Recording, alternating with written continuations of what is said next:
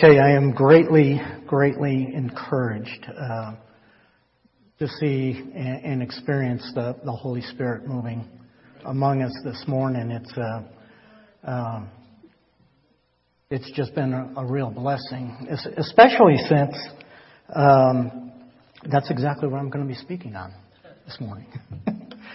so, um, as we move forward from the foundation series that that Josh and, and some others ha- have laid.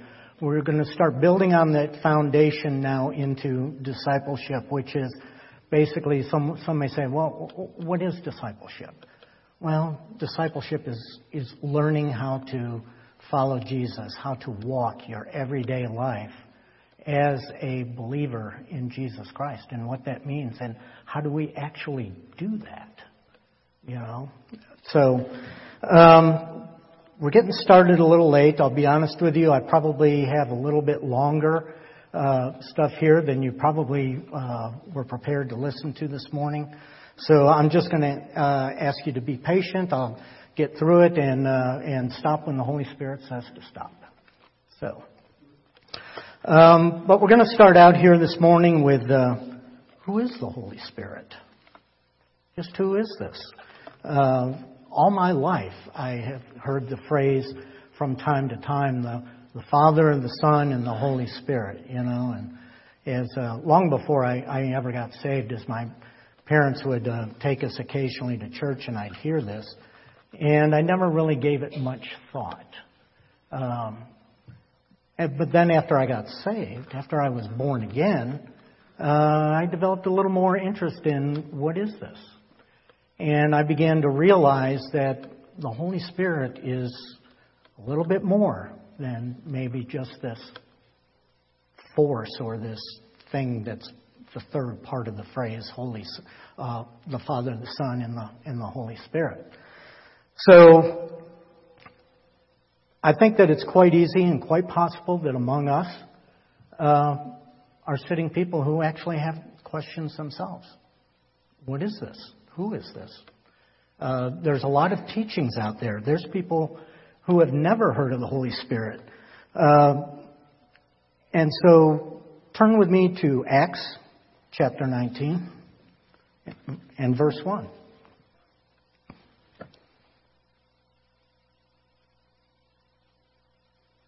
Now I'll be reading from the uh, the ESV version, the English Standard Version, which Chris told me we don't have on the computer, so uh, the New American Standard Version will be up there, but I think y'all, it'll be close enough that y'all won't get confused and lost along the way. So, so Acts 19, uh, verse 1. And it happened while Apollos was at Corinth, Paul passed through the inland country and came to Ephesus. There he found some disciples and he said to them, Did you receive the Holy Spirit when you believed? And they said, No, we've never even heard of a Holy Spirit. So here's a perfect example right out of the starting gate where uh, it is entirely possible to be a believer and not even understand that there is a Holy Spirit, what that Holy Spirit does, and why the Holy Spirit is important in our lives. We all know, or many of us have heard, that God is a Trinity, a three persons in one. There's God the Father, there's God the Son, and there's God the Holy Spirit. But we don't often give, I think, enough place to exactly who is the Holy Spirit in our lives. Does anybody have any idea where is the first place in Scripture the Holy Spirit is mentioned. Genesis 1, verse 1 and 2. Just turn there real quick if you can.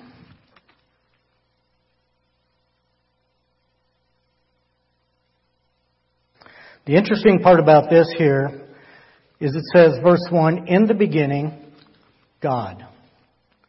Now, I'm the kind of person who kind of geeks out a little bit on word studies.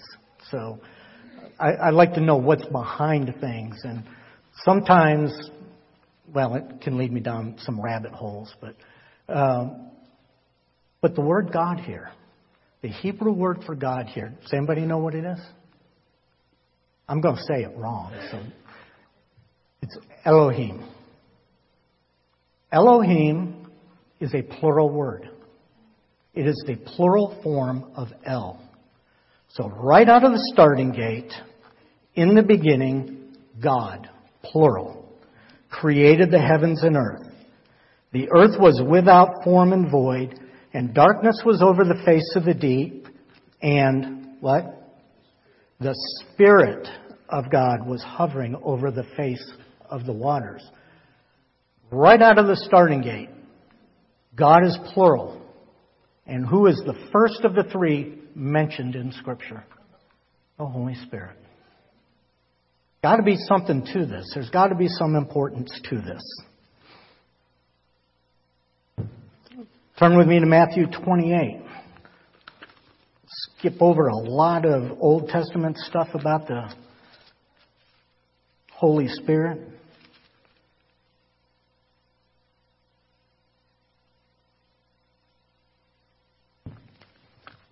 Matthew 28, starting at verse 16. Now the eleven disciples went to Galilee, to the mountain to which Jesus had directed them. And when they saw him, they worshipped him, but some doubted. Jesus came and said to them, All authority in heaven and on earth has been given to me. Go therefore and make disciples of the nations, baptizing them in the name of the Father, of the Son, and the Holy Spirit. There are some who have taught that the Holy Spirit represents nothing more than some sort of force of God, that it's not a true personality of the Godhead. I've heard this teaching myself many times, like it, like it's something like magnetism or gravity, you know, some weird force that just exists. But Jesus says Baptize them in the name of the Father, the Son, and the Holy Spirit. The Holy Spirit is a distinct entity that is part of the triune God. Absolutely. Um, let's go to 2 Corinthians 13. Today might be a Bible drill, folks.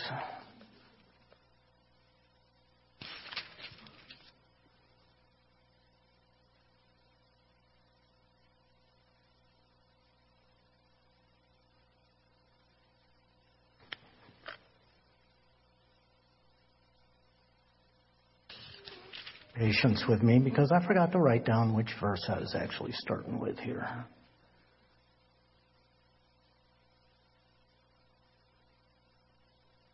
You're right. Thank you. You must have been there. Finally, brethren, rejoice. I'm backed up to 11. Finally, brothers, rejoice. Aim for restoration. Comfort one another. Agree with one another. Live in peace.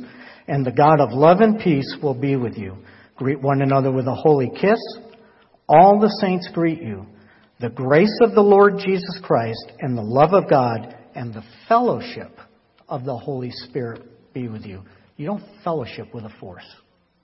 You don't fellowship with magnetism. You don't fellowship with gravity. You don't fellowship with anything else along those lines you think of. You fellowship with a distinct entity, a distinct person. So, What is the role of the Holy Spirit in our lives today? Okay, who is this person in our lives? What place does he play and how does he come to affect things? Let's go to John chapter 14. Some of these things I am going to be just reading some scripture because there is so much of it here that Jesus is talking about that, to be honest with you, I can't find better words than his to talk about him. So, um, so here we are. Let me set the stage a little bit. Uh, John chapter 14. Uh, Jesus is speaking to the disciples, giving him, giving them final encouragement, instructions. He, they are at uh, the Passover dinner, and uh, Jesus is giving them their final uh, his final things for them. So let's just start here at uh, verse 15. If you love me, you will keep my commandments. And I will ask the Father, and he will give you another helper to be with you forever, even the Spirit of truth, whom the world cannot receive because it neither sees him or knows him. You remember a few weeks ago when I spoke on being born again? And I talked about uh, when Nicodemus came to Jesus, and Jesus told him, You cannot see the kingdom of God. You cannot understand it. You will not know what's going on. This is another extension of that. The world cannot see him or receive or know uh, what he is about. It neither sees him or knows him. But he goes on and says, You know him, for he dwells with you and will be in you. I will not leave you as orphans. I want you to take special note of that right there. I will not leave you. What is Jesus about to do? He's about to leave. He's, he's going. Okay, where is he now? He's sitting on the right hand of the Father. Okay, but he says, I will not leave you as orphans. I will come to you. Yet a little while, and you will see me no more, but you will see me. Because I live, you also will live. In that day you will know that I am in the Father, and you in me, and I in you. Whoever has my commandments and keeps them, he it is who loves me. He who loves me will be loved by my Father, and I will love him and manifest myself to him. Judas, not Iscariot, said to him, Lord, how is it that you will manifest yourself to us and not to the world? Jesus answered him, If anyone loves me, he will keep my word, and my Father will love him, and we will come to him and make our home with him. Whoever does not love me does not keep my words, and the word that you hear is not mine, but the Father's who sent me to you. These things I have spoken to you while I am still with you. But the Helper, the Holy Spirit, whom the Father will send in my name, he will teach you all things and bring to your remembrance all that I have said to you. Now, this is a pretty astounding couple of verses to me here. Jesus says, But the Helper, the Holy Spirit. Does anybody know what the, uh, the Greek word for helper is here? Anybody? Who said that? Patsy? Paraclete. Okay? In Greek, do you know what paraclete means? Patsy. Right, as someone who pulls alongside. Also implies as a counselor and as a guide and as a helper. So pulls right alongside. So the Paraclete, the Holy Spirit, whom the Father will send in my name, he will teach you all things. What has he got to teach us? Didn't Jesus teach? Yes? No? Come on. yes, Jesus taught. Did Jesus teach everything that we need to know while he was here on this earth? Who said no? No. What's your name again, brother? Dave. All right. That's right. Jesus did not teach everything that we need to know in the three and a half years. How many of you people have ever heard of red letter Christians? Huh? Raise your hand if you've heard of red letter Christians. Jocelyn, what are they? Or who are they? That's the only thing that they read, and that's the only thing they believe, and they say it's 100%, we don't need anything else. It's not true.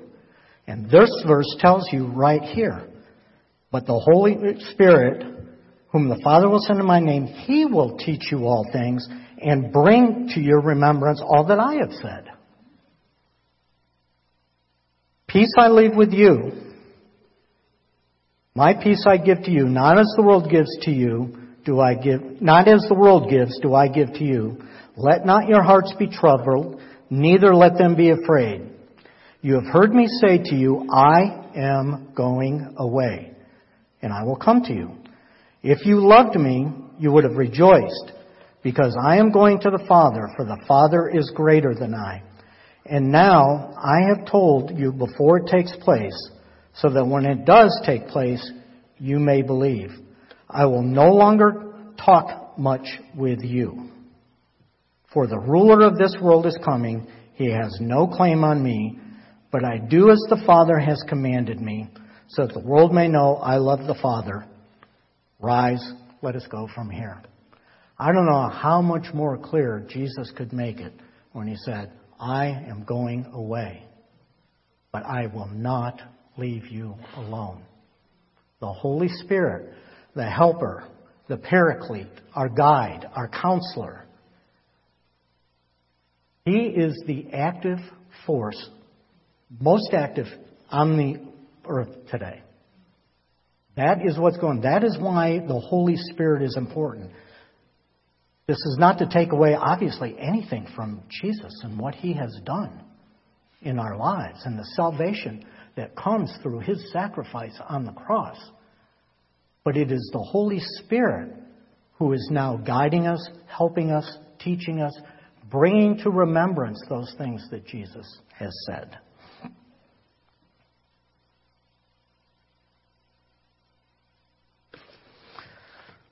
Let's go over to John 16.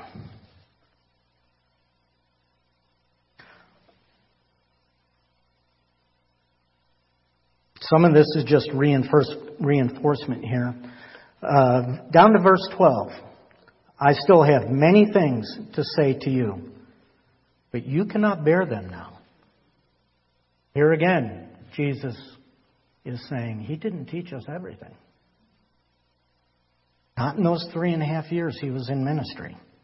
I still have many things to say to you, but you cannot bear them now. When the Spirit of truth comes, he will guide you into all the truth. For he will not speak on his own authority.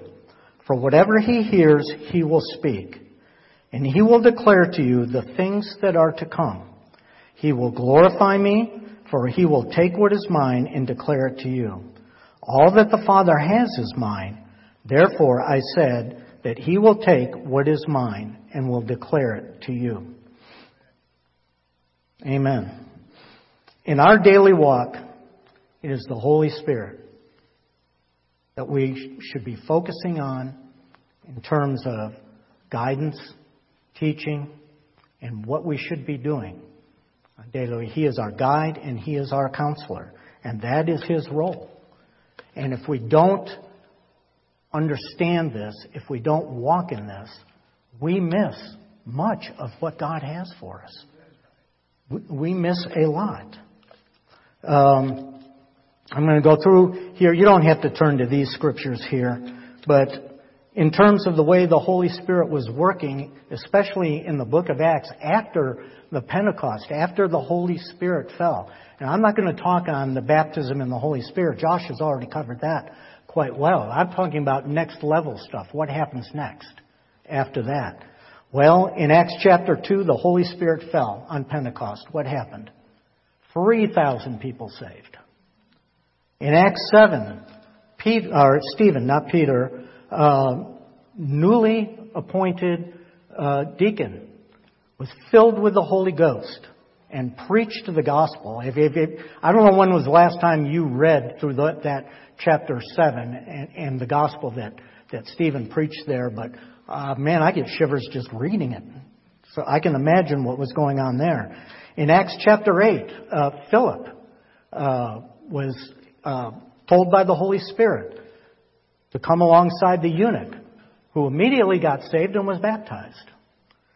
In Acts chapter 10, Peter was led by the Spirit to Cornelius, a centurion's house, and that is the first recorded instance of a Gentile of a non Jewish person being saved. It was astounding. In Acts chapter 16, Paul is trying to go into uh, Asia, and the Holy Spirit stops him. All these examples here are to show us that in Acts, they were focused on hearing the Holy Spirit. They were not focused on trying to hear Jesus. They were focused on hearing the Holy Spirit. They knew what this was about and where it comes from. Let's go to Romans chapter 8.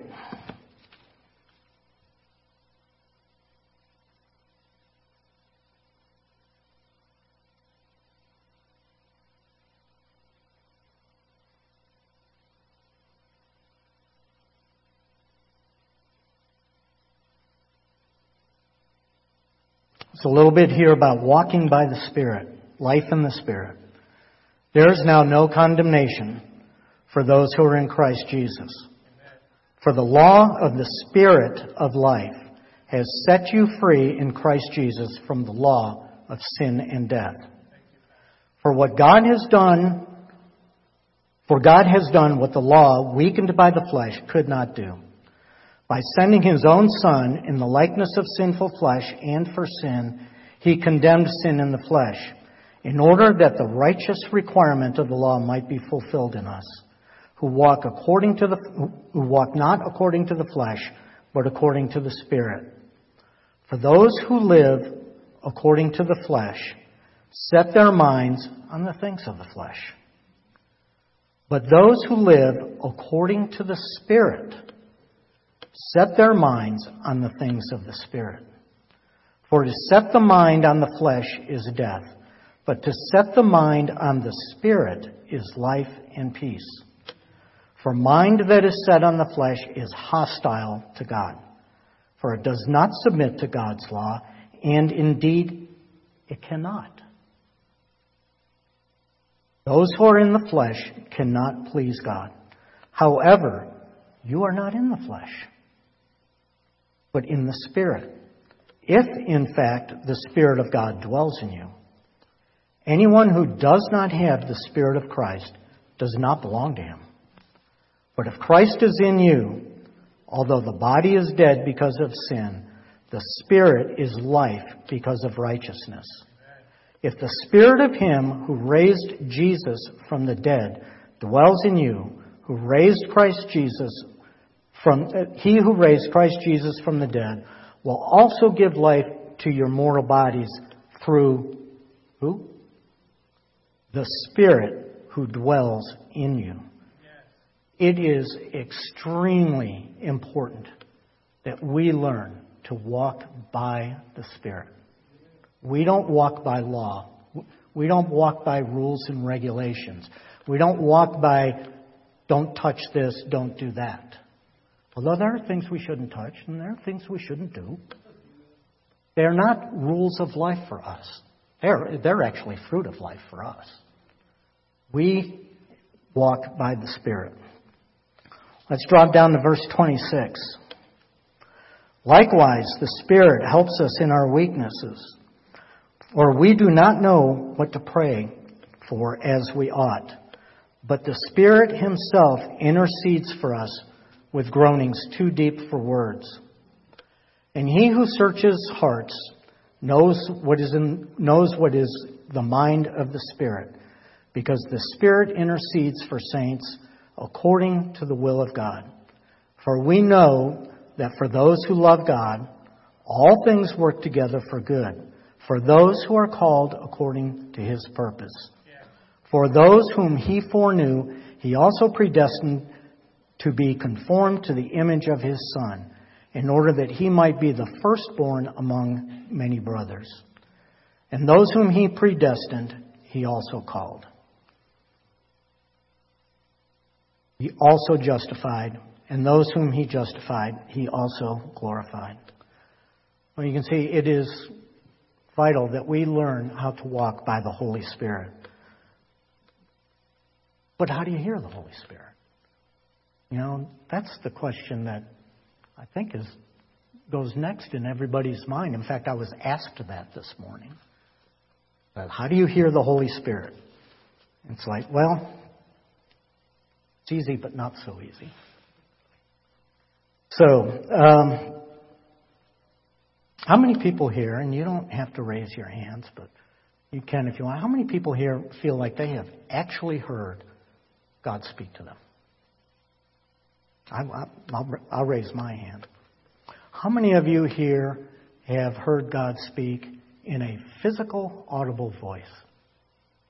My hand stays down. I'm not saying he can't, but I'll, I'll tell you, I've never experienced that. And uh, I see a couple of hands go up here, and I can't argue with you on that one.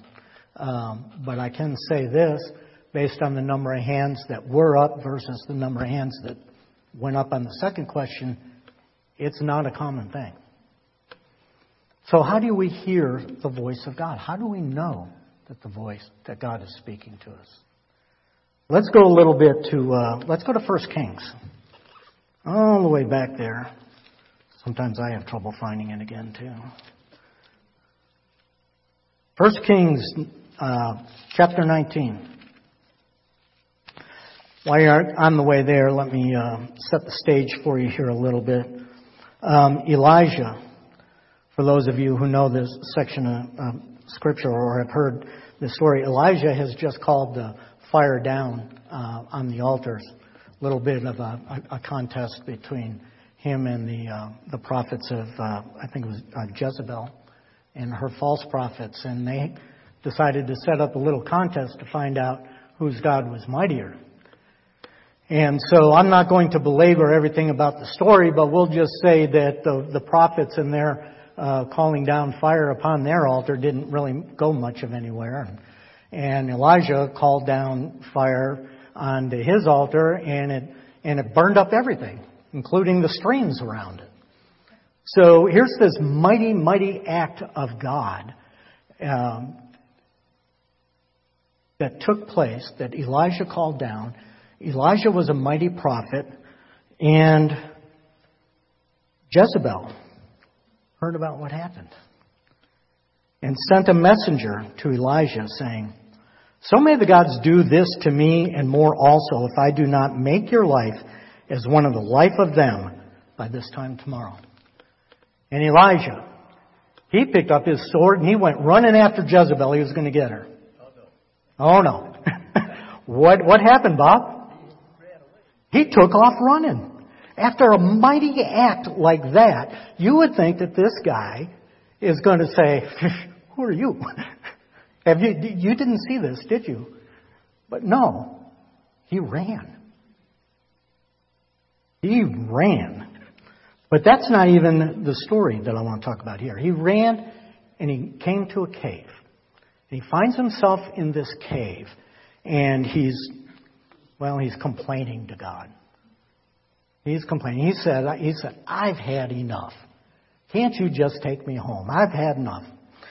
And so, starting down at uh, verse 9. There he came to a cave and lodged in it. And behold, the word of the Lord came to him, and he said, What are you doing here, Elijah? And he said, I've been very jealous for the Lord, the God of hosts, for the people of Israel have forsaken your covenant, thrown down your altars, and killed the prophets, and killed your prophets with the sword, and I, even I only, am left, and they seek my life to take it away. Man, not only was he scared, he was having a big pity party. So, and he, the Lord, said, Go out and stand on the mount before the Lord. And behold, the Lord passed by, and a great and strong wind tore over the mountains, and broke in pieces the rocks before the Lord. But the Lord was not in the earthquake. And after the earthquake, a fire. But the Lord was not in the fire. And after the fire, the sound of a low whisper. Some translations here say a still small voice. And when Elijah heard it, He wrapped his face in his cloak. He knew this was God. He knew this was the Spirit of God. And went out and stood at the entrance of the cave. And behold, there came a voice to him and said, What are you doing here, Elijah? And he went on and to talk about that. But what I want to talk about here is the earthquake. God shows his power in mighty ways. Elijah had just witnessed the power of God consume the altar. He stood in front of the cave and saw an earthquake that God brought about. He saw a great and mighty rushing wind that God brought about. He saw a fire that God brought about. But what did he not see in those? What did he not get in those? He did not hear the voice of God. He witnessed the mighty acts of God, but he did not hear the voice of God. Where did he hear the voice of God, or how did he hear the voice of God? That low whisper, that still, small voice. And that is how God most often speaks to us. You don't have to turn there because it, it, I'm just going to mention very briefly Psalm 46:10, where God says something that's familiar to most of us here: "Be still and know that I am God."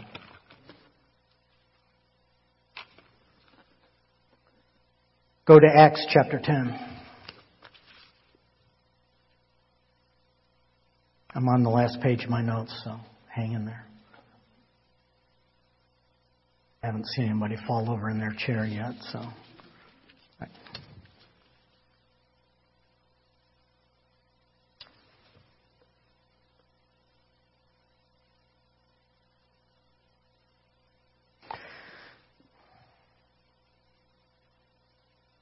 Verse 1. At Caesarea, there was a man named Cornelius. We mentioned this earlier. A centurion of what was known as the Italian cohort a devout man who feared God with all, with all his household, gave alms generously to the people, and prayed continually to God. About the ninth hour of the day, he saw a clear vision, and an angel of God came in and said to him, Cornelius. And he stared at him in terror and said, What is it, Lord? And he said to him, Your prayers and your alms have ascended as a memorial before God. Now send a man to Joppa and bring one Simon who is called Peter. He, he is lodging with one Simon, a tanner, whose house is by the sea. When the angel spoke to him, he had departed. He called two of his servants and a devout soldier from among those who attended him, and having related everything to them, he sent them to Joppa. Now, what's the first thing I notice in this one? Is that Cornelius, when did he hear the Spirit of God? When he was quiet and before the Lord. That's when he was able to hear God speak to him. Now, Cornelius was not even a believer at this point, but he knew there was God out there. He did not know exactly who he was praying to, but he heard the voice of God in his quiet time. Verse 9 The next day, as they were on their journey and approaching the city, Peter went up on the housetop about the sixth hour to pray.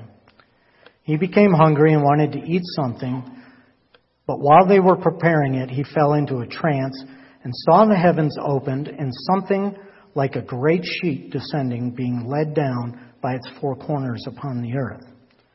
In it were all kinds of animals and reptiles and birds of the air.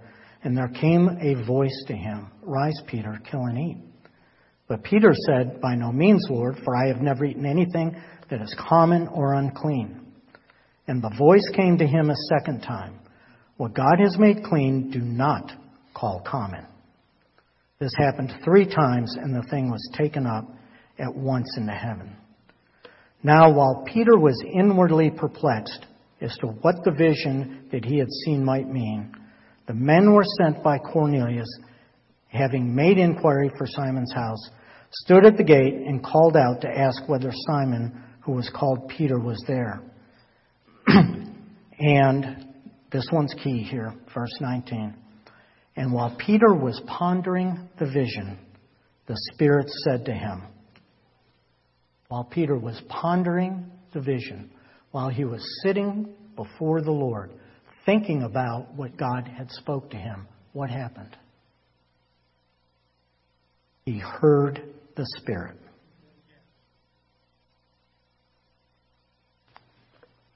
And the Spirit said to him, Behold, three men are looking for you. Rise and go down and accompany them without hesitation. For I have sent them. And Peter went down to the men and said, I'm the one you're looking for. I'm, I'm going to stop that section there because my point there is in the quiet times, when you are before the Lord, that is when most often you are going to hear his voice.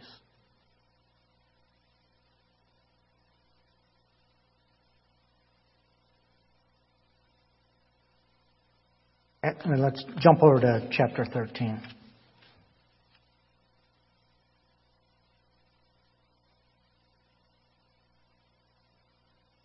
Verse 1 Now, when, now there were in the church at Antioch prophets and teachers Barnabas, Simeon, who was called Niger, Lucius of Cyrene, Manaen, a lifelong friend of Herod the Tetrarch, and Saul. And while they were worshiping and fasting, the Holy Spirit said.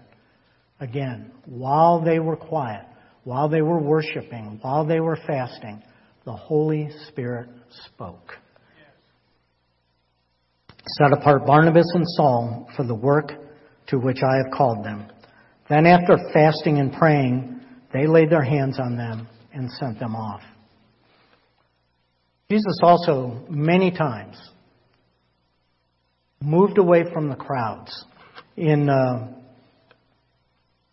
Luke, he had to get away from the crowds.